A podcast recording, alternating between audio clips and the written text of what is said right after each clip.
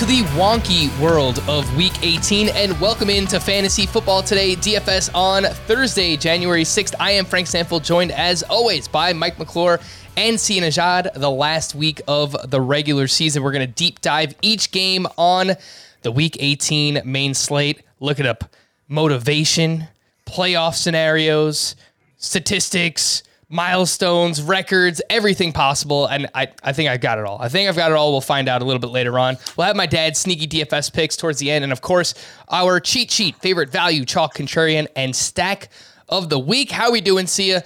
Do we feel any better today than we did on Tuesday about week 18?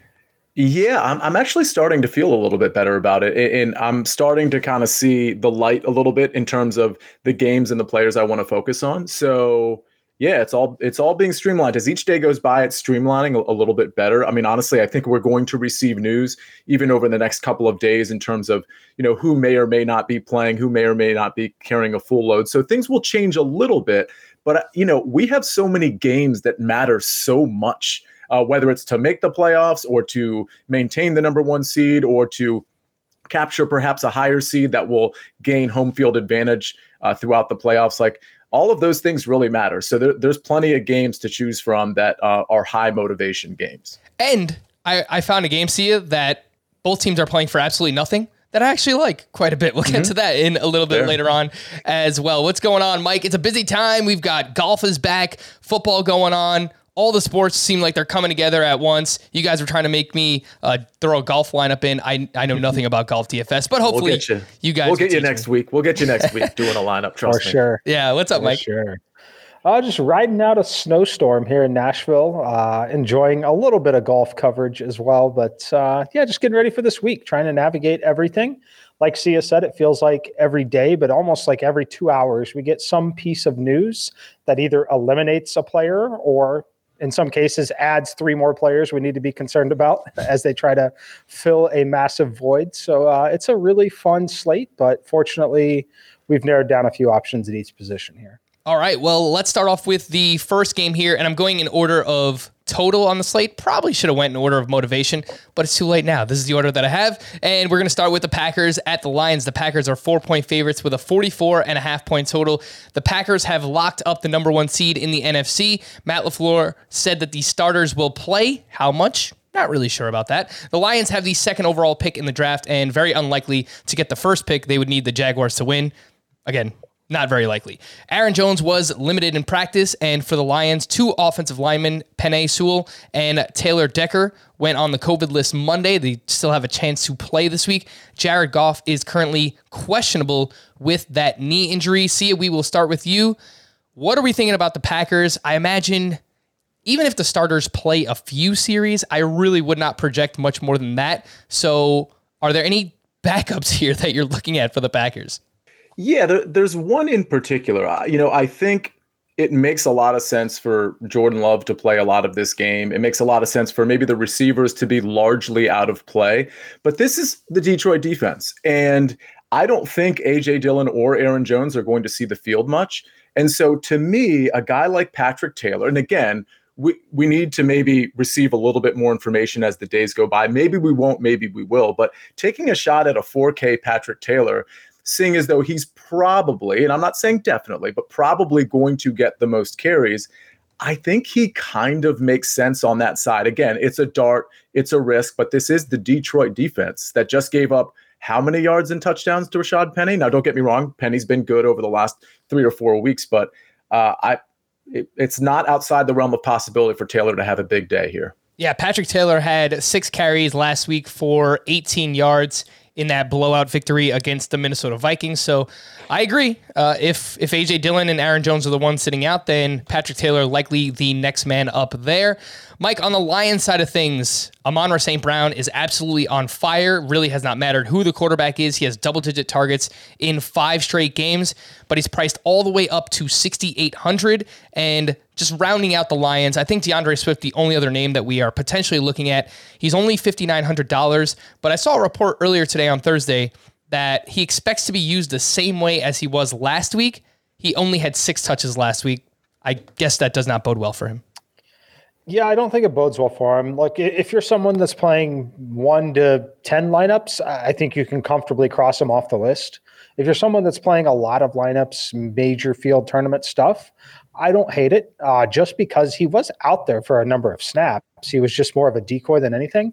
But he's on the field that many snaps. He possesses a ton of upside anytime he does touch the football, especially against a team that isn't necessarily trying to win the football game on the other side. Uh, so if you're playing large tournaments, I actually don't hate it. Um, I can't get there with five lineups, but you're playing a lot of lineups. I think it's an okay week to take a stance and take a shot on someone like D'Andre Swift.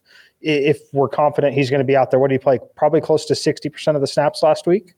Uh, just didn't touch the football much. So if he's going to be on the field, I, I would be okay taking a deep shot in, in large tournaments. What about Amon-Ra St. Brown? Like he's priced up to 6,800. Probably not. That price point's somewhat prohibitive just because I think this week you're still going to want to focus on Cooper Kupp, Jonathan Taylor, some of those guys that we know are going to have to go out there and get those points, and then the value is going to be created. So I'll be avoiding Amon-Ra St. Brown. I mostly, almost definitely will be avoiding this game completely unless we get very encouraging news about AJ Dillon and uh, Aaron Jones sitting. See anything on the Lion side? Amon Ra, you know, I haven't really decided on him. 6,800 is quite a bit. I mean, I, I do, th- I do think this team, just based on how they're playing for their coach more than anything, th- this is going to be an all-out effort. They're going to try to get another win here. So I think Amon-Ra St. Brown makes sense. He, he should be relatively popular, to be honest. I mean, he's got what a 30% target share just over the last four weeks which is a ton, and he's doing a lot with it. Again, though, I, I, tend to agree with Mike. There's probably better situations and better receivers, but as of now, he's definitely in the player pool. I do have some interest. And I'll say, and again, this is where I'm, you know, some of these games we're going to be speculating a little bit, and some of these games we don't have to speculate. This is a game that we're starting with where we have to speculate a little bit. And if we hear some news, like we've already heard some news about D'Andre Swift, about perhaps maybe mimicking what he did last week, which wasn't much. And, you know, Jamaal Williams is is sort of, you know, getting up there. If we hear, hey, Craig Reynolds is going to get the lion's share, no pun intended, of this of this backfield. I mean, again, this is another cheap guy at 4,300 against a Packers team who A gives up a lot to the run, but B probably won't be playing many starters on that side of the ball anyway. So it's just these are things to consider. Maybe like take note of these names and we'll wait for more news as the days go by. Last thing I'll point out in this game if we get confirmation that the Packers starters are only going to play a few series, the wide receivers, the backups there, they're all min price. Equanimeous St. Brown, Amari Rodgers, and Juwann Winfree there with the Packers. I just realized Equanimeous St. Brown and Amon-Ra St. Brown. Oh, yeah. The battle of the yep. brothers in this game. So maybe some extra motivation there for uh, for either one of them, both of them. Let's move on to the Bears at the Vikings, and the Vikings are five and a half point favorites with a 44 and a half point total. The Bears and Vikings have both been eliminated from the playoffs, but this is a divisional matchup and could be the last game for both head coaches here, Matt Nagy and the name is escaping me. Vikings. Mike Zimmer.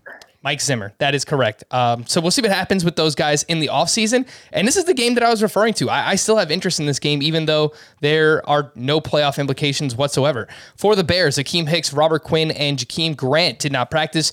Justin Fields was supposed to start. And then he landed on the COVID list on Thursday. I would guess that Andy Dalton gets the start as of now. For the Vikings, two offensive li- linemen, Christian Darrisaw and Ezra Cleveland, plus linebacker Eric Kendricks went on the COVID list Monday. They'll have a chance to play. Cam Dantzler, Mackensie Alexander, and Kris Boyd, three cornerbacks for the Vikings. They are all questionable. Kirk Cousins is back with the team.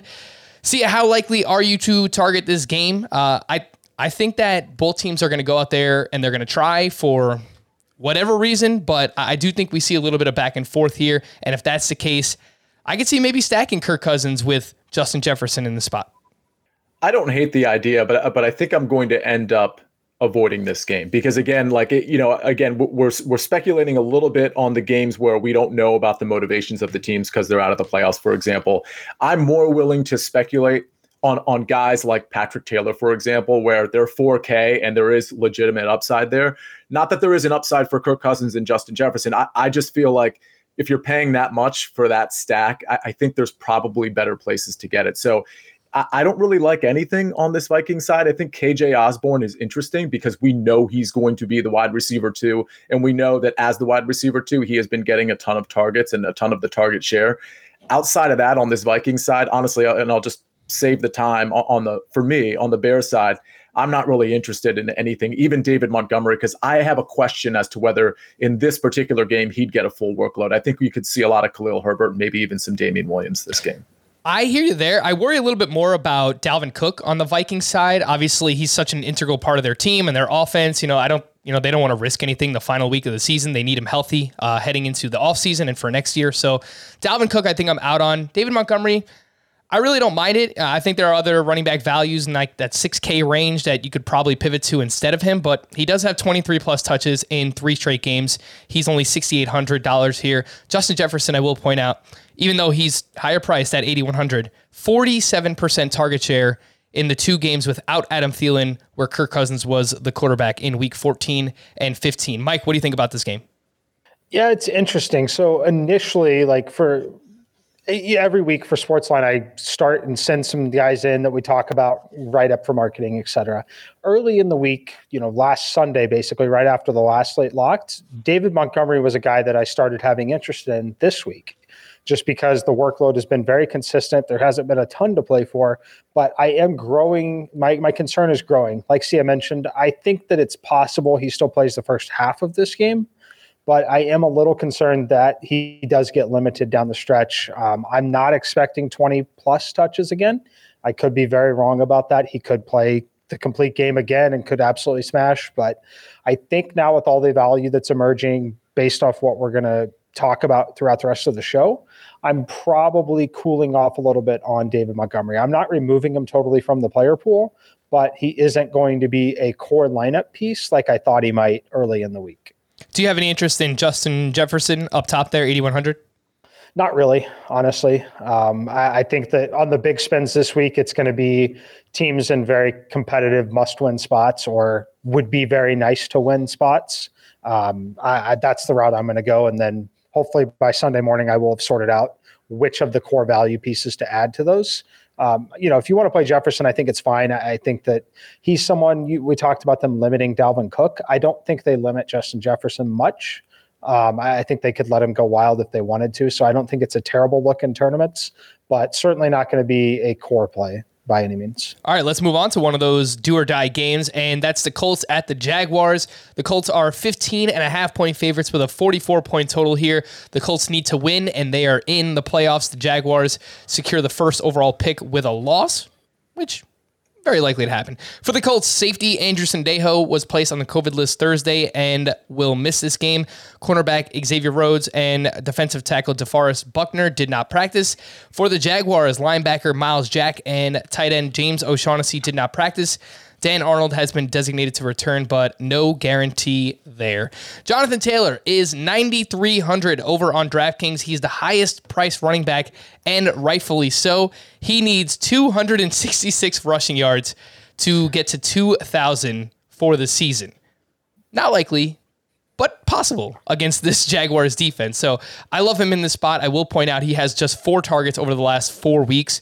So he's being used less in that regard, but obviously everything that he does on the ground, his touchdown capital, how much he's used in the red zone, I think he's in play here. And Mike, I will throw it to you because you are not usually looking to pay up for Jonathan Taylor. Mm-hmm not usually looking to pay up. I just think that we're going to have the opportunity to. So a few minutes ago, you mentioned bare minimum wide receivers. There's probably three to four teams that we're going to have multiple either bare minimum wide receivers or receivers under $3,800 that are going to be reliable targets this week. So I am interested. I'm playing Jonathan Taylor on DraftKings. Uh, core piece of the lineups this week. I will probably end up with a little bit of the defense as well. Uh, love that correlation. Love playing them there.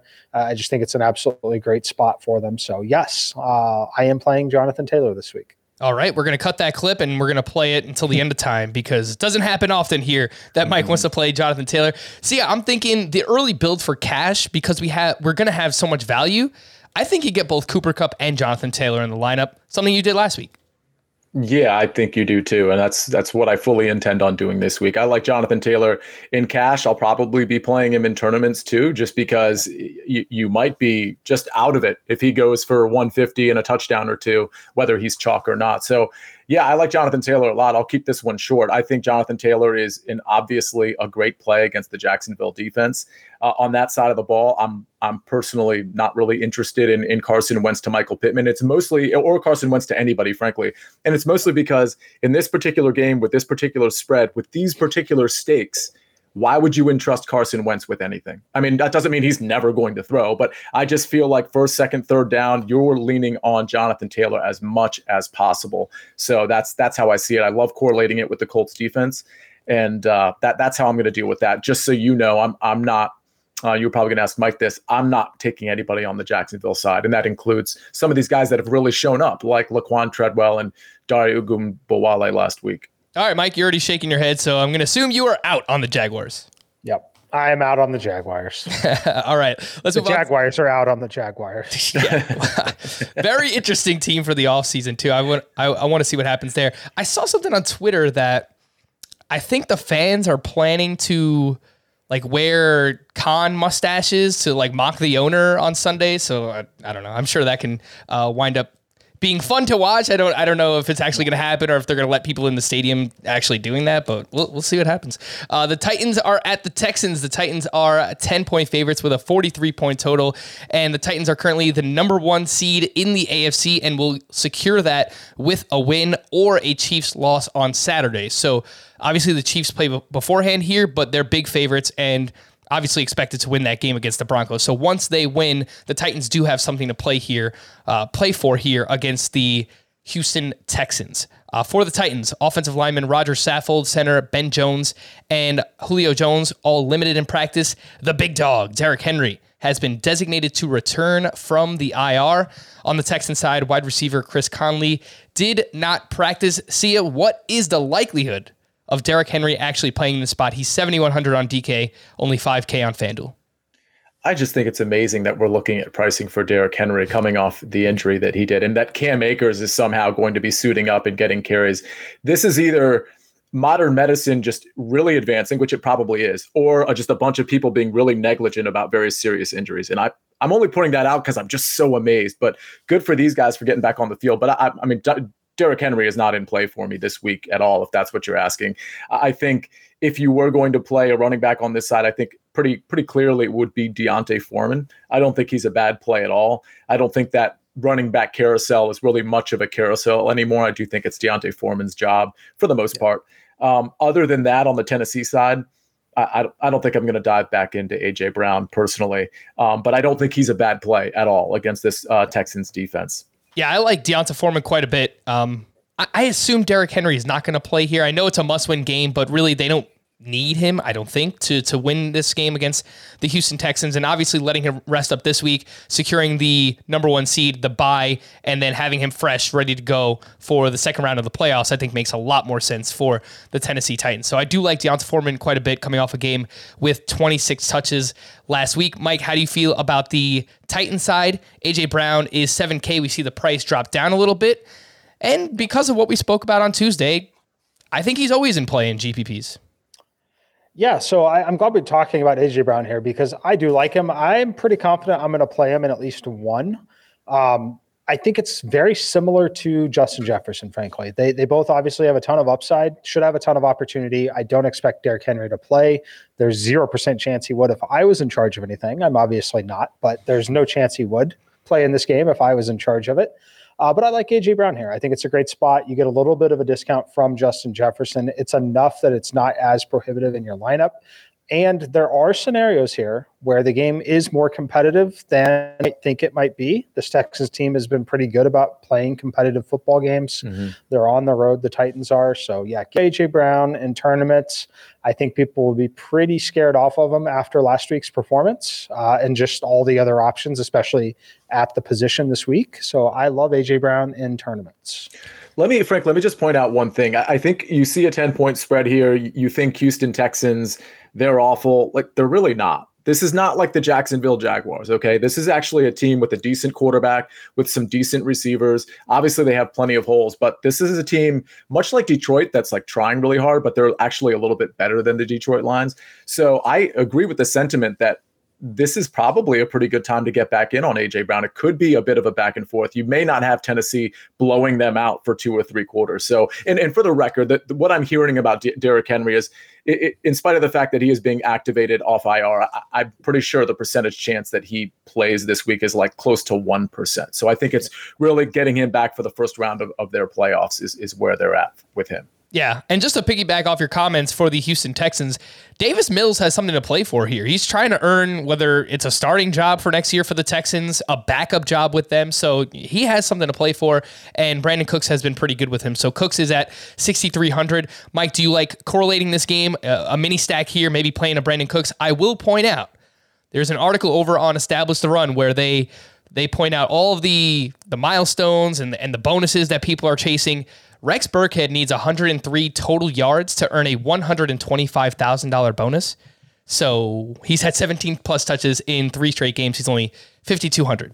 Thought I'd mention the name. Yeah, I mean, they might love Rex Burkhead in the organization enough to try and get him that bonus. I don't know if that's true or not, but what I wanted to say here was uh, if I play AJ Brown, you would think you like you might want to run Brandin Cooks on the bringback. I do, but I tell you, the only scenario I'm actually playing AJ Brown is I'm going to use a Davis Mills lineup. It's going to be Mills, two cooks, and then AJ Brown is going to be the bringback. I think that's probably the best way to get exposure to it because, in my opinion, outside of an isolated 75 yard touchdown, like at the start of drive, uh, like you're going to need the other side to be really good for AJ Brown to really pay off. So that's the way I'm looking to do it. I don't have a ton of interest in stacking Ryan Tannehill. So AJ Brown, when I use him, will actually bring the bring be the bring back, and I'll probably have a Mills lineup.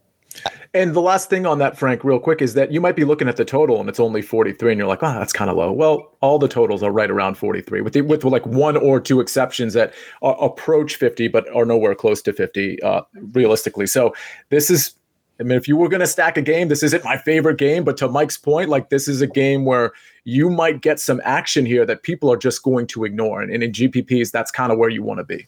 And I know we just spoke glowingly about the Houston Texans, but I still do like the Titans defense in this spot. So if you're playing D'Onta Foreman, I like stacking the defense up there. 3,300 over on DraftKings. Next up, we have the Steelers at Ravens. The Ravens are six point favorites with a 41 and a half point total. 32 degrees here, some possible light rain, so keep that in mind. Uh, pay attention to it on Sunday morning to see where that's at. Both teams still have a shot at the playoffs, and each of them needs to win. And they need a few other things to happen, but I, I think they're going to be going all out here. I think this is a competitive game. Obviously, AFC North matchup, teams don't like each other, storied rivalry. I, think both teams are playing hard in this spot. Diontae Johnson, probably the biggest news of the slate so far, placed on the COVID list Thursday, uh, which I'm pretty sure secures that he's going to be out this week unless somehow it was a false positive. Cornerback Joe Haden was placed on the COVID list on Wednesday. On the Ravens side, Lamar Jackson did not practice on Wednesday. I haven't seen Thursday. I assume it's not going well for him. He's practiced just one time over the past 24 days for the Baltimore Ravens. And I believe that practice had him limping around or something. So at this point, uh, not looking good for Lamar Jackson. And I love this game. I love targeting this game. Diontae Johnson out means that we have value, whether you want to play Chase Claypool, you want to play Ray Ray McCloud. McCloud is only 3,800. He has uh, eight plus targets in three of the last four games. And Mike, you brought up Najee Harris on Tuesday's podcast. I think you have to like him even more now. He's coming off a game with 31 touches. We know Ben likes to throw these short passes. A lot of those usually go to Diontae Johnson. I think Najee Harris sees even more targets yeah, I do think this could be a spot that Najee Harris, we see that target volume really spike again. Like it's not going to shock me at all if we see double digit targets for Najee. Uh, a lot of it too is the, the Ravens actually aren't horrible on the run defense. I know some of the metrics will argue that they're really good, some will not. Um, I don't think they're bad on the run defense, and not having Diontae Johnson out there certainly will help the run defense a little bit as well. So I I like Najee again, uh, and I think it'll be through those short passes. Um, I do like Ray Ray McCloud. You can mention James Washington, more of a down the field threat, which is a little concerning. Um, just with the state of Big Ben not having Diontae Johnson to take pressure off and um, potentially weather in the game. So Ray Ray McCloud's going to be my preferred pass catcher in this game but I could definitely have him in the same lineup as Najee Harris. Yeah, I'm right there with you. I prefer Ray Ray McCloud over Chase Claypool. I know some people are going to say, well, Claypool's only 5,100 and he has all this upside. Well, I mean, we've said that all year about the upside for Chase Claypool. The truth is, Ben does not like to throw the ball deep. He doesn't trust his offensive line. He's throwing the ball short. He's getting rid of it quickly, and that doesn't bode well for Chase Claypool. It also wouldn't surprise me if, while the Ravens secondary has been vulnerable the past couple of weeks, they send more defensive attention towards Chase Claypool and try and dare other players to to beat them here in this spot. Sia, what do you think about the Steelers side? Yeah, I totally agree with you guys. I think Najee Harris is uh, not a guy I would have really thought about too much, but especially with Diontae out and in this particular situation, it seems like Najee Harris will be the go-to. I also agree with Ray Ray McCloud. I don't think I'll have them both running in the same lineup necessarily, but listen, Ray Ray McCloud runs all that underneath stuff, and Ben really only gives himself about two seconds per you know post snap to to get the ball out. Which again, to your point, Frank, is why Chase Claypool is kind of irrelevant unless there's some sort of busted coverage. I mean, he will take one or two shots to Cl- Chase Claypool, but it hasn't been working out. So Claypool is very much a boomer bust option where I actually think Ray Ray McCloud is the opposite. I think in this particular game, he has a pretty good floor. And I think some of those Diontae Johnson targets, yes, they'll go to Najee, but I think a lot of them will also go to Ray Ray McCloud. See, regardless of who the quarterback is for the Ravens, I'm expecting it to be Tyler Huntley. He's 5,700 over on DraftKings. I do like playing him, and I like stacking him with Mark Andrews. I know the price point is high. It's 7,500, the highest price he's been all season, the highest price tight end on the slate. However, Mark Andrews needs 141 yards for the single season tight end record. I don't know how much teams actually pay attention to this stuff. I mean, I think it's in the back of their mind somewhat. Uh, but yeah, like even if they don't make the playoffs, if they can say they got Mark Andrews' record, I, I think that's something that they would like to do. So I know the price is high, see it, but I, I do like stacking Huntley with Andrews in the spot. I like Huntley a lot, actually, and especially at home, uh, especially against this Pittsburgh defense. I think Huntley to Mark Andrews makes sense. I think you could maybe consider Marquise Brown, even though the production really hasn't been there. I also think Rashod Bateman at 4,900 makes plenty of sense. I think a stack of Huntley to Bateman or a stack of Huntley to Mark Andrews uh, makes sense. So I'm definitely going to be peppering in Bateman. I've noticed over the last four weeks, his target share, his snap share has really steadily climbed and, and sort of flattened out in a good way to a very high percentage. He seems to be outproducing even Marquise Brown, although I think there's going to be a back and forth with that. So, yeah, I'm probably probably out on Marquise Brown, even though I acknowledge the upside. I do like Andrews and I do like Bateman. Bateman has played over 80% of the snaps three weeks in a row, so that's much higher than where it was earlier on in the season. I think there was a tweet or some kind of chirping from Marquise Brown about not being involved recently or, or lack of production. So if you're about the squeaky wheel, getting the oil, then I, I, think that could happen here for Marquise Brown. Mike, what do you think about potentially stacking Tyler Huntley? And if so, which pass catcher do you like most? Yeah, if I stack him, it's probably going to be Rashod Bateman uh, at his price tag. I think he's going to see double digit targets again against this defense. Um, I, I, love Mark Andrews. The price point's a little prohibitive. I do think they try and get him the record. The good news is, is they won't be actively trying to get him the record. They'll just simply be trying to win the football game. And the, his success and them winning this game, they're pretty highly correlated. So I like him. I think he's got a ton of upside. I think the problem with him becomes it becomes pretty difficult to get him, Cooper Kupp, and Jonathan Taylor all in the same lineup. Uh, so you do have to pick two of the three, but I do like the scenario of picking two of the three, and then I do like the scenario where you use him as a fourth wide receiver and still play Zach Ertz at the tight end spot just for some differentiation. Yeah, I do think if you're going to fade someone of the of those three, you want to play Mark Andrews. I think you fade Jonathan Taylor and you play Andrews with Tyler Huntley and Najee Harris. So you get about a $2,000 saving off of Jonathan Taylor to Najee Harris. And obviously, you have a lower price quarterback. So it, it makes things easier to fill out the rest of your lineup. The Bengals at the Browns. Yuck. The Browns are six point favorites here with a 38 point total. The Bengals have a slight chance at the number one seed, but clearly they're not going for it here. Joe Burrow will not play in this game. Joe Mixon is on the COVID list. He will also not play in this game. CJ Uzomah did not practice. On the Brown side, Baker Mayfield will not play.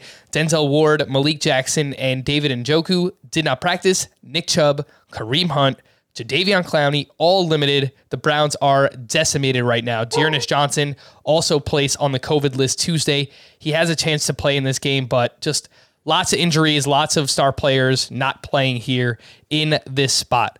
No Baker, no Burrow. That means your quarterback matchup is Case Keenum against Brandon Allen. It is quite bad here. Uh, Sia with no Joe Mixon. It looks like Samaje Perine is likely to be the lead back at 5,300. But it would not surprise me if Chris Evans is involved.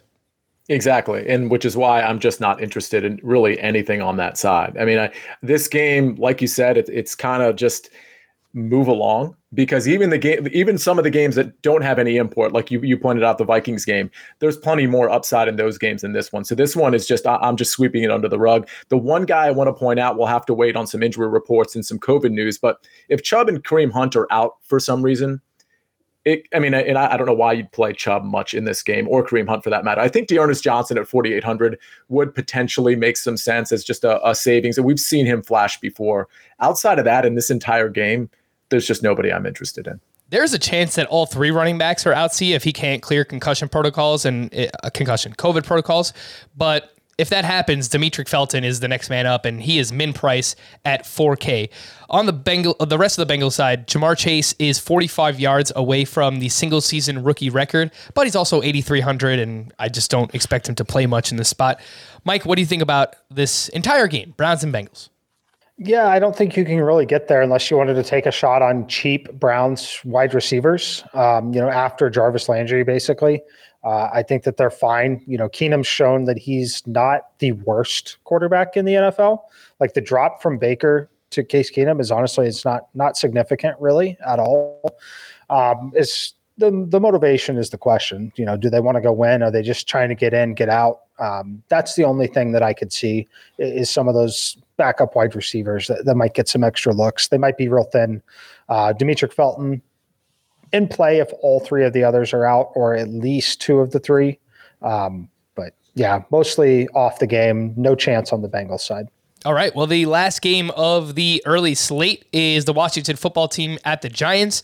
And Washington football team are seven point favorites here, 38 point total. Absolutely no motivation in the spot unless Joe Judge wants to keep his job. It sounds like he's going to keep his job anyway, which I just cannot understand for the life of me. I hope for Giants fans' sake. I have a lot of Giants fans friends, and I hope that they, they make changes here because the GM, the coach, it's just it's not working. So we'll we'll see what happens. Uh, the only other thing regarding this game, I saw Ron Rivera say that he wants to play the youngsters a little bit more. So I don't know who that refers to. Maybe it's Dyami Brown and and our buddy John Bates, but outside of that, I'm not sure. Antonio Gibson was back at practice on a limited basis. Ricky Seals Jones, Curtis Samuel, and Montez Sweat all did not practice. For the Giants, offensive linemen Andrew Thomas and Will Hernandez did not practice. Uh, Kadarius Toney, I saw Thursday, also did not practice. Mike Glennon will not play, which means Jake Jake Fromm will get the start here. Start the Washington football team defense at 3,100. That's all I'll say there. See, the only player I really have any interest in in this game is your boy, John Bates. He's 3K. He's cheap. He played a bunch of snaps last week. He ran a bunch of routes. And I think he could see five or six targets. So I think he's in play. I, I have a sore spot for John Bates, so I'm going to agree with you there. I, I don't really see much of an argument against him, other than the fact that I just wonder how much back and forth and how much passing is going to be in this game. I, I'll say this: I'll keep it really short. I think John Bates is a good value. I think Jaret Patterson is somebody you you kind of need to consider against this Giants defense, and I think he would correlate really well with that Washington defense. I thought last week, and this is why I wasn't on Patterson. I thought Jonathan Williams would mix in a little bit more, especially on with the the receiving work. It just really didn't happen, and with Ron Rivera telling us that he wants to kind of see the younger guys, I mean, it's it's Jaret Patterson, and that should be kind of the game plan. Last week, 17 touches, 98 yards, and he caught five balls. So I'm I'm very much interested in Jaret Patterson, especially if I'm playing the Washington defense. Mike, it's John Bates or bust for me. Nothing on the Giants side. They threw the ball 11 times for 24 yards last week, and now Jake Fromm is starting. Yeah, I've got nothing on this game. Uh, pretty comfortably cross this one off. Yeah, sorry. Don't be sorry, please. Thank you. Thank you for agreeing. uh, before we hit the break, we want to remind you you want to play against us on DraftKings this week, you can do exactly that. We have a $5 contest, 150 entries. The top 15 gets paid out. The link is in the podcast and the YouTube description if you'd like to join up. And if you've enjoyed the content this year, if we've helped you win some money, please feel free to give us a five star rating wherever you listen, Apple Podcasts or Spotify. We really, really appreciate it. We're going to take a quick break, and the early slate is done. We have the afternoon slate coming up here on Fantasy Football Today DFS. I'm Sandra, and I'm just the professional your small business was looking for. But you didn't hire me because you didn't use LinkedIn jobs. LinkedIn has professionals you can't find anywhere else, including those who aren't actively looking for a new job but might be open to the perfect role like me. In a given month, over 70% of LinkedIn users don't visit other leading job sites. So if you're not looking on LinkedIn, you'll miss out on great candidates like Sandra. Start hiring professionals like a professional. Post your free job on LinkedIn.com slash recommend today. Hey, I'm Brett Podolsky, co-founder of The Farmer's Dog. We make fresh food for dogs. We started the company when we saw what a huge difference it made in my own dog, Jada, when she stopped eating ultra-processed kibble and started eating fresh, whole food. The Farmer's Dog food isn't fancy. It's just real food delivered to your door in pre-portioned packs. It's better for them and easier for you. Get 50% off your first box at thefarmersdog.com slash podcast. That's thefarmersdog.com slash podcast. All right, so let's start off the afternoon slate with some heavy hitters, really important games here. And uh, starting with the Seahawks at the Cardinals, the Cardinals are six and a half point favorites with a 48 point total. The Cardinals can win the NFC West with a win and a Rams loss to the San Francisco 49ers. They're playing at the same time. So I don't know how much scoreboard watching there, will be, but the Cardinals need to win this game regardless. And for the Seahawks, safety Quandre Diggs plus two offensive linemen, Ethan Pocic and Gabe Jackson did not practice. DK Metcalf was limited in practice. Chase Edmonds, he missed practice on Wednesday and Thursday. James Conner and Rondale Moore were limited. Mike, we'll start with you. If Chase Edmonds is out, James Conner is 6,300 over on DraftKings would he vault up to one of the top plays on the slate, or are you still worried about all the injuries Conner has been dealing with? Uh, I mean, I think there's a little bit of concern, but uh, if we get a scenario where there's only one of the two Arizona backs active, no matter which one it is, uh, that's the one I'll be playing. Uh, just the, the way that they use them and the opportunity that's there, and the price points, like neither one of the price points is super prohibitive. So whichever one plays, if there's only one of the two playing, that's the one I'm interested in. I treat them pretty equally where they're at, but yeah, I, I like either one, whichever plays. All right. Uh, see, are you looking to maybe stack Kyler Murray and the Cardinals here in this spot? Again, must win game for them. He's 7,400 and he's been running a little bit more recently. And his pass catchers are uh, affordable. You know, they're they're not egregious. Uh, Christian Kirk is 6K. AJ Green is 5,400. He needs 75 receiving yards and 10 receptions for two different bonuses in this spot. And then Zach Ertz is 5,300. What do you think about stacking the Cardinals? I love stacking the Cardinals. Uh, I mean, first of all, you have a really high implied point total. Correct me if I'm wrong, but this has got to be the highest one on the slate, right? At over 27. Um, I will look that up for you right now. Pretty sure it is. And and with that said, in a in a game. I love that they're putting all the NFC West games at the four o'clock hour, and I think that would be four. They're both at four twenty five. So you you know one could have been at four oh five, and one could have been at four twenty five, where you could do a little maybe a little bit more uh, scoreboard watching. But yeah, I, I just I think Kyler Murray with a lot of these pass catch. I think Christian Kirk makes a lot of sense. Now the problem that people are having with Christian Kirk is they haven't really seen a huge game because he hasn't scored a touchdown since three games ago, but he's getting all the targets. The last three games, he's got nine targets, nine targets, and 12 targets. So clearly he's a target machine. And, and by the way, you mentioned that Kyler Murray's starting to play a little bit better. He's he's scrambling a little bit more, a few more design rushes, but also the completion percentage is going up as well. So this is really kind of a perfect time for there to be a coming out party for Kyler Murray. So Christian Kirk, Zach Ertz, that's who I have my eye on. I think if you wanted to go crazy, you could maybe throw in Wesley, who appears to have more touchdown equity than than some of these other receivers. I mean, it's kind of random, obviously, but you know his snap share might not be ideal, but that's somebody to consider at 4100. Um, outside of that, I'm not really interested, other than whoever the running back is, like Mike said. The Cardinals have the third highest implied total on the slate behind the Colts and the Bills. So they're right up there. Uh, 27.25 is uh, the team total that I see here for the Arizona Cardinals. I agree with you. I think my favorite is Kyler to Zach Ertz. The targets have been there. The price isn't terrible at 5,300. It's a strong matchup against the Seahawks as well. Mike, are you looking to stack the Cardinals? And if so, Anybody on the Seahawks side that you'd like to bring it back with? Uh, for me, no. It's going to be Cardinals onslaughts, no Seahawks personally. Uh, but I love Kyler Murray. Um, basically, everything I'm going to play this week is going to be Kyler Murray. The only other, there's two other quarterbacks that I'll be using. Uh, the other one will be Matthew Stafford in one, and then Davis Mills. I'll have one Davis Mills lineup. Everything else is going to be Kyler Murray, and then Matthew Stafford, and then we could potentially late swap, but the majority of my lineups are going to be players in the afternoon slate waiting to take advantage of the late swaps based on the results of Saturday's game and then the early slate because it can change some of the motivations for some of those players. All right, let's move on over to the other NFC West matchup. That is the 49ers at the Rams. The Rams are four and a half point favorites with a 44 and a half point total. The Rams win the NFC West with a win here. And uh, the 49ers on the other side, they're going to be going all out because they need to win to get into the playoffs. They also need a Saints loss. The Saints game also going on at the same time here in the afternoon slate. So, again, a lot going on, but both the Rams and 49ers need to win this game. Uh, well, technically, the Rams don't need to win the game, but if they want to win the NFC West, which they should, then they need to uh, win in this spot. Cooper Kupp, we know he's chasing records. He needs 12 receptions and 136 yards to break each of those records the reception record, the receiving yardage record here. Uh, and I think that just within the flow of the game, he he's probably going to come close to both of those milestones regardless. For the 49ers, offensive lineman Trent Williams and running back Eli Mitchell did not practice. Jimmy Garoppolo was limited.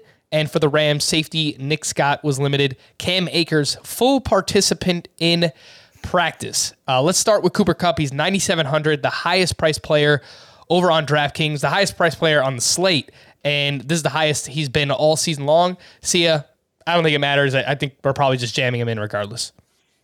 Yeah, we're jamming him in regardless. I think I, I, I like Cooper Kupp a, a, good amount. That price, I'll say this: I would be more willing to fade him if I have to than Jonathan Taylor. So just take that for what it's worth. If you wanted to stack Jonathan Taylor, for example, with I don't know Mark Andrews or or you know Najee Harris or some or you have a high price quarterback, I'd be more willing to take the chance on dropping Cooper Kupp, But I I hate it, which is why I'm going to be playing Cooper Kupp in almost every line. I mean, I'm just saying that because people might be having that debate with themselves Sunday morning, uh, early afternoon. So I just wanted to point that out. Um, I like Kupp. I like Odell Beckham a lot too. I don't really like any other pass catchers. That includes Tyler Higbee. Van Jefferson, you know, he's really kind of dropped off. Skowronek is actually taking some of that target share from him. So to me, there's really no reason. If, if you wanted to stack Stafford, I think you could stack him with Sony Michel. I understand Cam Akers is back and Cooper Kupp, or, you know, most people would want to just do it with Stafford and Kupp or Stafford with Kupp and Beckham. I think they're all in play. I actually don't mind Tyler Higbee. He's only 4K and he has six plus targets in three straight games. He had nine targets last week. He's played over 90% of the snaps back to back weeks. So at his price point, given this game, you know, higher total, expected to be competitive. I don't I don't mind Tyler Higbee in this spot. Uh, Mike, when it comes to the running back situation, Cam Akers is 4,700. I don't think they we're actually looking at playing him, but there's a chance that he's involved. And if he's involved, what does that do to Sony Michel, who is 6K over on DraftKings? Yeah, I mean, I think it definitely hurts Sony Michel just a little bit. We have to really monitor what that looks like. I'm still kind of skeptical. I, I'm just, I can't believe that Akers is ready to play and they, they want to rush him out in this situation. Like, it, you know, it's a game they obviously want to win. Like, they obviously want to win it, but like, it seems a little questionable that they want to rush him back in here. So I'll monitor it. I think you could take a chance on it. I think that if you're doing it though, you're not taking a chance on playing Cam Akers. You're taking the chance on just jamming Sony Michel still and hoping that Cam Akers doesn't actually see the football field. Um, so that's my take and advice on it. Uh, there's no chance I would play Akers a little bit on Sony Michel and I think you could take the stance on just jamming Sony Michel in because I can't envision a scenario where Akers just comes in and takes more than maybe four or five snaps. All right, Mike, let's stick with you here on the 49ers side. It's kind of hard to forecast things right now. We don't know exactly who the quarterback is going to be, but let's say let's say Jimmy G is the quarterback and he's in. Does that make you more likely to play Deebo Samuel who's 8500 and or George Kittle at 6700? Yeah, definitely. Uh, I, mean, I think that the, he's a better passing option. They're going to see more targets that way. So, yeah, I'm certainly interested there. Uh, I can tell you, I'll probably have one lineup that's going to have Kittle and Ertz both in it. Uh, just love the double tight ends for some differentiation. So, I, I like both of them. I don't think many people are going to play George Kittle this week. I think he's going to kind of really be the odd man out, especially if we don't have real confirmation on the quarterback soon. But uh, yeah, I, I, I, like George Kittle this week. I, I think it's a really good, so, really good spot to buy in on him. See, what about if Jimmy G does not play? Trey Lance is 5,500. Would you consider playing him? This is obviously a much, much tougher matchup than he was dealing with last week. Yeah, this is a, a tougher matchup. I, I, would consider playing him, but I'm not as excited about it this week. I mean, honestly, I didn't think he looked that impressive. He scored a, a good amount of points, and he probably should have had another touchdown on top of it. But it, at the Rams, uh, I don't love it. Uh, if I'm making, you know, six or seven lineups, he's probably in one of them because I might want the savings. But I'd rather go to cheaper options like Tyler Huntley, who I mean, he's not cheaper than Trey Lance, but somewhat cheap options like Tyler Huntley. I'm a little bit more interested than Trey Lance. See, a last thing that I'll throw at you here Eli Mitchell, he is 6K, same price as Sony Michel, and he had 23 touches last week, including a receiving touchdown. Who do you like more at the at same price, Eli Mitchell or Sony Michel? Yeah, if this, it's a good question. It's really close. I would probably go with Sony Michel though. All right. Mike, I know you got to bounce. You've got uh, obligations elsewhere. So your cheat sheet. Let's uh, let's get that before before we uh, before we get you out of here. All right, cheat sheet. I am kind of stealing one from you because I don't have any other value yet. It's Ray Ray McCloud. Um, I'll mention just you could put Steelers wide receivers because that that's where it's going to be for me. Chalk play going to be Jonathan Taylor. Um, no surprise here, really. Mentioned earlier in the show, I'm actually playing Jonathan Taylor this week.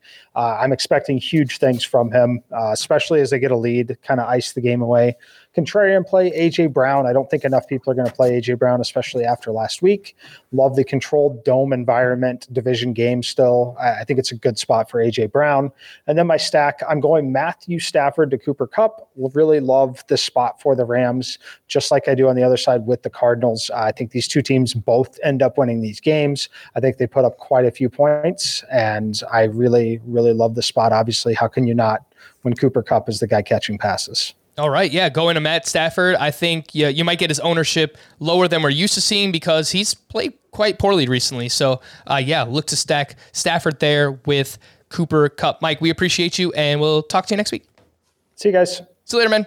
See you, Mike. All right, see, let's move on over to the Panthers at the Bucks. The Bucks are eight point favorites with a 41 and a half point total. The Bucks can't end up lower than the number four seed in the NFC, but if they win this game and the Rams lose, Tampa moves up to the number two seed. And I know Bruce Arians has talked about home field advantage and, and that it means a lot to them. So I I think they'll be playing somewhat in this game. I don't know. Maybe in the second half they rest a little bit.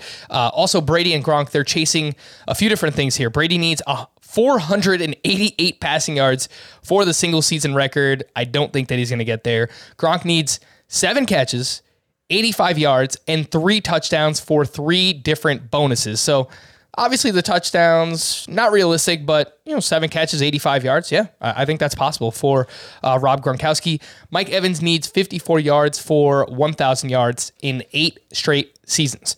For the Panthers, center Matt Paradis was placed on the COVID list Monday. He has a chance to play. Cornerback Stephon Gilmore placed on the COVID list Thursday. He will not play. Uh, Terrace Marshall was placed on injured reserve. Robbie Anderson did not practice on Wednesday. Uh, for the Tampa Bay Bucks, Shaq Barrett is out for week 18. Ronald Jones, Jason Pierre Paul, and center Ryan Jensen did not practice. Mike Evans, I just saw, was a full participant in practice on Thursday. Antonio Brown officially released. And this back and forth, Sia, has been so interesting to read. Antonio Brown's side of the story. Now the Bucks are responding to him. I don't know. It's just a bunch of finger pointing. I, I guess we'll never know the truth, but um, it, it it would not surprise me if the Bucks tried to force him to play through injury, which really is not fair. Anyway, Antonio Brown saga is over for now. We'll see. You know, I think he's actually going to play again in the NFL because of this, but whatever. We'll see what happens. Um, what do you think? What do you think when it comes to the Bucks side of things here? We'll, we'll start. Uh, I don't think that we are going to see Ronald Jones this week. Obviously, Tom Brady and Gronk, they're they're chasing some things. Mike Evans as well. I think Cyril Grayson, he's 4,400. He's really cheap. Came through with a massive clutch touchdown last week. And I think Tom Brady pays attention to things like that. So, uh, any Bucks that you're targeting here? Yeah, it would probably be Cyril Grayson. I think we need some more clarity on the Tampa Bay running back situation to really kind of dive in on that. This is an interesting game because as low as the total is, the implied total for Tampa Bay is pretty high. And, and Cyril Grayson appears to be sort of taking that Antonio Brown role. So that's good news. You know, you got Mike Evans on one side, assuming he's healthy, and you got Cyril Grayson on the other at 4,400. It makes a lot of sense, which means that for me, you know, I've never really, I haven't been on Tyler Johnson this year. Tyler Johnson's out. I think a Breshad Perriman dart is interesting only because nobody's going to play him at 5K. It's just something to maybe consider. Uh, I don't think I'm interested, given all the other stacks that we like, in stacking this game. Uh, especially with the receiver corps being kind of banged up like it is. I don't think I'm going to get there on Gronkowski. So I'll probably take a shot at Cyril Grayson and whoever I think the the healthy running back is. If it's Le'Veon Bell, uh, I might end up shying away from that though. Yeah, I think I saw Ke'Shawn Vaughn was a full participant in practice. So if Rojo is okay. out, I think Vaughn sees, you know, maybe not a workhorse type role, but you know, 60-40 to Le'Veon Bell, which, you know, at 5,300 in this offense, that's that's valuable. So yeah, Ke'Shawn Vaughn, I think, is a name to pay attention to. I mm-hmm. like Brady to Gronk just with the narratives floating around. You know, Brady's still trying to chase the MVP. I don't know if it's going to happen, but it's hard to get to. So I, I see what you're talking about there. Anything on the Panthers side? Sia. DJ Moore is 5,800. it's just such a strong no. I, I don't know what to say. It's just no. If you plan on stacking the Brady side, I truly wouldn't bring it back. I think if you wanted to take a dart throw, it would definitely be with Robbie Anderson.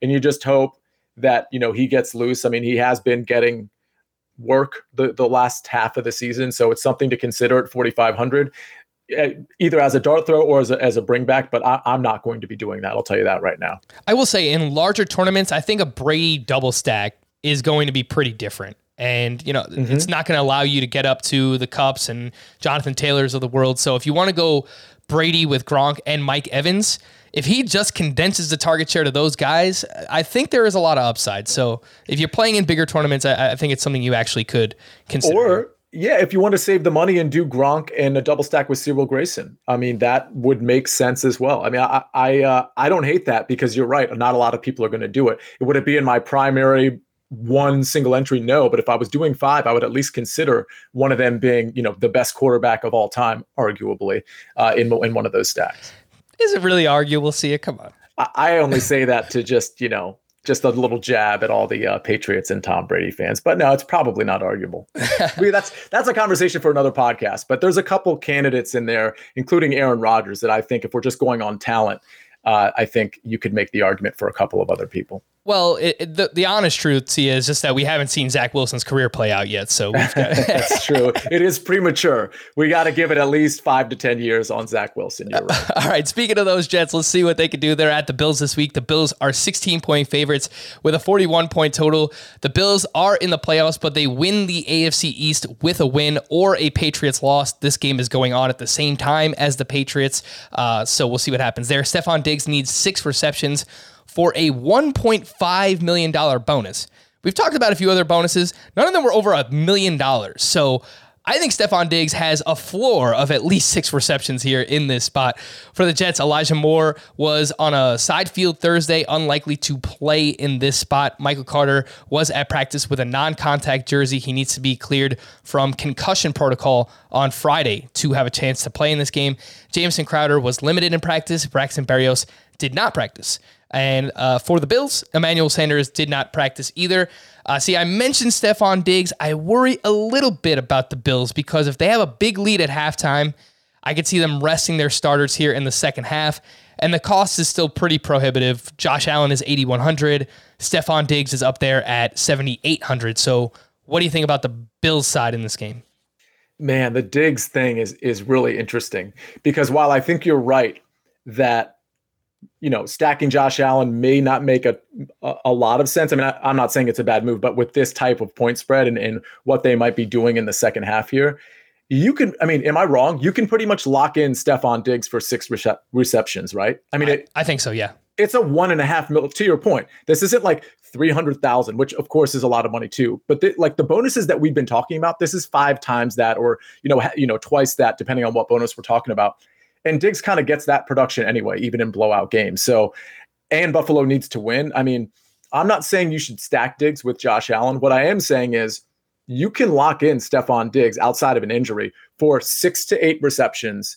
And how many of those receptions will result in a touchdown? You know what I'm saying? Like it, like the touchdown equity is pretty high against the Jets. So it wouldn't shock me at all if Stefon Diggs has a stat line of one or two touchdowns, you know, seven catches and, you know, 89 yards or something like that. So I I like Stefon Diggs even without the Josh Allen stack. I think you can just pull Stefon Diggs from that game if you wanted to. I think what a lot of people are going to do is they're going to pull Devin Singletary from that game, which I wouldn't argue with either.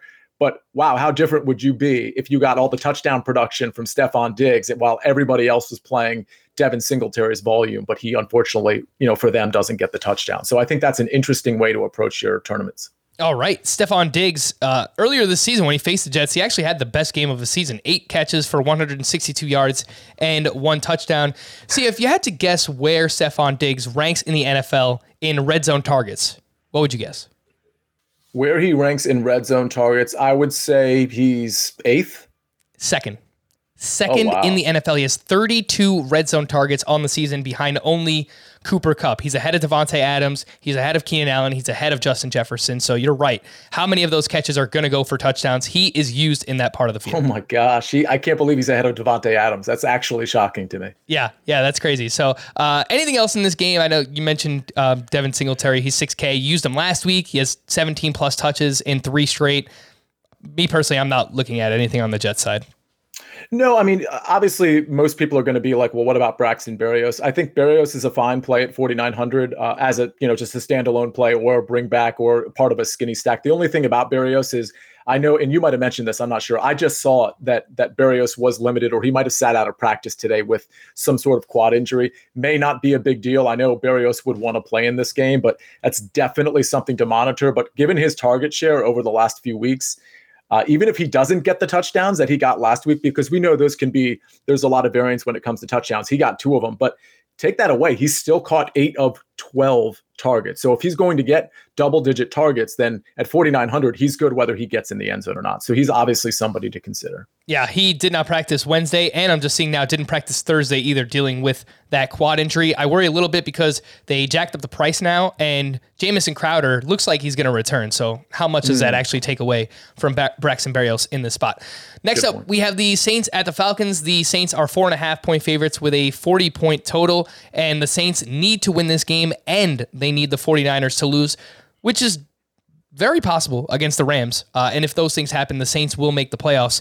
Uh, in terms of a record here, Kyle Pitts needs 59 yards for the single season rookie tight end record. So uh, he returned to practice on Thursday. I think there's a chance that Kyle Pitts is chasing that in this spot. For the Saints, uh, offensive lineman Terron Armstead, defensive end Marcus Davenport, and cornerback Bradley Roby did not practice. Mark Ingram and Tre'Quan Smith were limited. I mentioned Kyle Pitts back out there on Thursday. At at the top, we have Alvin Kamara. He's 8,300 in a must-win game. He had 18 touches last week, five receptions. But I think if Mark Ingram is back, see, I just cannot get all the way up there to Alvin Kamara. I agree. If Mark Ingram is back, I, I, can't get there either. I'm not sure I would have gotten there in the first place, considering all the other guys we like, like Jonathan Taylor and Cooper Kupp and maybe Mark Andrews, guys like that. So yeah, the only the only guy I'm interested here on really in this game, well, no, I shouldn't say in this game, on the Saints side is probably Taysom Hill. I think Taysom Hill is just as a standalone. You could play him naked at 6,200. He, he does offer some savings off some of the higher priced running backs. Or that was a slip, but it, like, kind of is a running back, right? Um, off some of the other uh, quote air quotes for those of you watching on YouTube uh, quarterbacks. I think Taysom Hill is a fine play, especially in a must win. I mean, he's definitely going to be going all out for this game. I could see him really racking up the rushing yards, and it wouldn't shock me if he passed for a touchdown or two. I think if you were going to just offer yourself a very contrarian stack, I mean, Marquez Callaway gets loose, especially against Atlanta's secondary. I know, I know AJ Terrell is out there, but outside of AJ Terrell, they don't really have anybody. And by the way, AJ Terrell doesn't shadow. And even if he did, I, I don't know that they would be like super high focused on Marquez Callaway. But the point is, I could absolutely see Callaway getting loose here. He's not somebody I would play outside of a just random contrarian uh, Taysom Hill stack, but on that side of the ball, it's really just Taysom Hill or nothing. But I would at least consider in like a, a 20 max or a big MME, a Taysom Hill to uh, Marquez Callaway, uh, just a small stack there. Yeah, Marquez Callaway only 5K. He has 97 or more yards and nine plus targets in two of the last three games for the Saints. Anything on the Falcons side here, Sia? Kyle Pitts is 5,700. Russell Gage is 5,600. Yeah, I, think I think both of those guys are interesting. I wonder if I'm actually going to get there with either of them. I think I think they're fine plays. I, I like Gage a little bit. I like Pitts a little bit, and, and I think you can definitely pass the ball against. So if you were going to do a stack, bringing it back with one of those two, makes sense. I would probably prefer to do it with Gage in spite of the narrative that that we just spoke about. I, just I like other tight ends just a little bit too much uh, uh, uh, outside of uh, Kyle Pitts, like like Zach Ertz, for example. We talked about Mark Andrews. Um, Bates if you need to save the money. I don't think I'm going to get there with Pitts. Lastly, I do like the Saints DST quite a bit. They are 3,400 on DraftKings. Last game here Patriots at the Dolphins. The Patriots are six and a half point favorites with a 40 point total. The Patriots are already in the playoffs. They can win the AFC East with a win and a Bills loss, which seems very. Very unlikely. Uh, the Pats could rest players in the second half, much like the uh, the Buffalo Bills. So we'll see what happens there. Nelson Agholor, Damien Harris, Jakobi Meyers, Dont'a Hightower, and offensive lineman David Andrews and Isaiah Wynn. They were all limited in practice. And for the Dolphins, Preston Williams and defensive end Emmanuel Ogbah were limited. Really, the only thing I'm looking at here, see, is if Damien Harris is out because he's been limited and you know maybe they want to rest him up a little bit. I would like Rhamondre Stevenson quite a bit at 5900 and if one of the wide receivers for the Pats Jakobi Meyers or Nelson Agholor didn't play in this game. Kristian Wilkerson is only hmm. 3,300. He caught two touchdowns last week, and he played really well in the preseason with Mac Jones as the quarterback. So I think there's something there. He's really cheap, but we need a few players to be ruled out in this game for me to have that interest. Yeah, I don't really think I'm going to be interested in anybody here. I'll probably find value somewhere else. I think the Stevenson point is interesting, but the one thing I have to point out for a game that, correct me if I'm wrong, and I'm forgetting, this game doesn't matter at all to the Patriots, or they do have something to play for. They, if they win and the Bills lose, then they win the AFC East. But it's, oh, of course. you know, the Bills are not likely to lose. Right, right. Um, man, I, I, I think even if Damien Harris is out, I'm not so sure Stevenson. What I mean, I could see them activating like JJ Taylor, for example, and in that second half that you spoke of, where they're kind of resting players. It wouldn't shock me if Bolden and JJ Taylor got a little bit more work than than maybe we anticipate. But if Damien Harris is out, like if he's not if he's not active, I'll agree with you on Rhamondre Stevenson. Obviously, you know, at 5900, he has plenty of upside. If he plays three quarters, uh, I mean, that's good for potentially one or two touchdowns and 100 yards. All right. Yeah, I'm going to assume you don't want anything on the Dolphins side. That's that's accurate. Yeah. Alrighty. Uh, great season for Jaylen Waddle, but we can't do it here in Week 18. The Don sneaky picks. Unfortunately, we don't have the Don's uh, the Don's audio today, but I do have his picks, and I can confirm I've got the text messages to prove it that he liked Ray Ray McCloud on Wednesday night, even before Diontae Johnson was on the COVID list. So Ray Ray McCloud is one of the picks there, and Cyril Grayson, he actually does like quite a bit. So two cheaper wide receivers there. We've talked about both quite a bit. And if you're looking to save salary, I think both are in play. Again, McCloud and Cyril Grayson. The week 18 cheat sheet. See ya. Your favorite value, chalk, contrarian, and stack of the week. Yeah, I'm actually kind of writing it out now. Normally, I'm way more prepared, but with all of sort of the changing parts here, I, am a little bit unprepared. But I do have most of it written out here. It's just the contrarian play that I'm not so sure about at the moment. But let's start with the stack. Um, Tyler Huntley to Mark Andrews. I think you could do Tyler Huntley to Rashod Bateman or even Mar- Marquise Brown too. And I, I do consider Bateman uh, a pretty good value play. He almost made my value play, but instead for my value play, I'm going to agree with the Don. I'm going to go with Cyril Grayson. I think even, you know, this is one of those situations where Tom Brady needs to know who his second wide receiver is. Okay. So Mike Evans is number one. Godwin is out. Antonio Brown has now been cut. He needs to have confidence in these players. And I think he's, I, I think Grayson's probably the guy, but I don't think he knows that for sure. And I think Grayson's going to be integrated in this game plan like a Godwin or Antonio Brown would have been. So I think at, at, as a value play, Grayson makes a lot of sense. The chalk play, and I hope I'm not stealing yours because I'm not looking yours at yours right now. But it's Cooper Kupp. Did I just steal yours? You stole it. How dare you? No, it's, cool. Oh, I did steal it. Oh my god. no, it's, um, it's totally fine. All right. Well, I, I, may um, for the actual cheat sheet that we put out, I may actually come up with with somebody different. Um, and the contrarian play, you know what? I got to be honest with you. I, I, don't. I'm not exactly sure how ownership percentages are going to plan pan out here for now. And we'll we'll we'll send we'll send the cheat sheet out uh, probably tomorrow, and I might change it. But for now, I'll probably go with Jaret Patterson as a contrarian play, and it depends on his ownership. I, I think he might be contrarian just because people are just going to avoid that game altogether. And all the better for a young running back that is going to be the running back one, where Taylor Heinicke's probably going to be handing the ball off uh, plenty against the New York Giants of all teams. So I, I kind of like him as a contrarian play. All right, so I'm seeing some very early ownership projections, and they have Jaret Patterson down at 3%. So, yeah, I think that definitely sure. would qualify as a contrarian play. And for me, the value, I am sticking with it. The Washington football team, John Bates, baby. Break out the headband. He's only 3K. If you're looking to save money at the tight end position, I think that he is the optimal play here on the slate. The chalk play for me was Cooper Kupp at 9,700, uh, though I, I do like Najee Harris quite a bit as well. I don't I don't know if the ownership is going to balloon to the point where he is a chalk play. I don't think it will. I, I, I, don't think it will. I'm actually as you finish, I'm going to look at a different set of projections that um, that I usually consult with. But, but carry on. But I, I just don't think people are going to go there in that game because to most people, it's not as a high priority. Even though it kind of is, it's not as a high priority of a game as some of the other ones. Plus, if you're if you're just talking about chalk plays for cash this week, if you play JT and Cooper Kupp, you're not going to be able to get up to Najee Harris as your RB two. So absolutely keep that in mind. I'm seeing 10 percent on the ownership for for Najee Harris. So uh, maybe maybe that actually drops a little bit over the course of the weekend. The contrarian play for me, and I think it's because Sony Michel is the same exact price tag, but I like Eli Mitchell at 6K. He he gets the touches. It's an important game. Uh, I think as long as he's healthy, which we still have to see, he didn't practice on Wednesday. Uh, I think that he's going to see you know, high teens, maybe even 20 plus touches again. That is Eli Mitchell at 6K in the stack. I'm going with the chalk one here. It's Kyler Murray, 7,400 to Zach Ertz at 5,300. Kind of stole it from Mike, and then he asked for it. I said he could have it. He went with the Rams anyway. Uh, so I like Kyler Murray. He likes Stafford to Kupp. And of course, Sia mentioned he likes Tyler Huntley to Mark Andrews. And let me tell you, Frank, and by the way, I love all of that, especially that but any sort of Kyler Murray action, I think is is very much in play this week.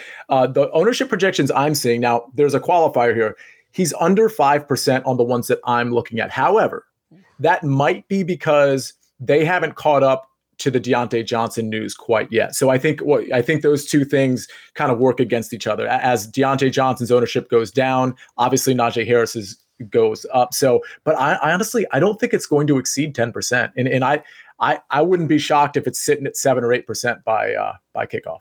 All right, we're going to wrap there. I should have mentioned this way earlier, but we are going to have a bonus podcast that comes out tomorrow where uh, we will preview the Saturday slate. So the Cowboys game, the Chiefs game, we'll we'll talk about those two, and obviously we've got a little mini two game slate there, so you can catch that in your feed tomorrow. For C and Mike, I am Frank. Thank you all for listening and watching Fantasy Football Today DFS. We'll be back again technically Friday, but also on Tuesday. No, not Tuesday. I'm lying. We'll be back again next Thursday to preview the entire weekend of playoff football. We'll see you then.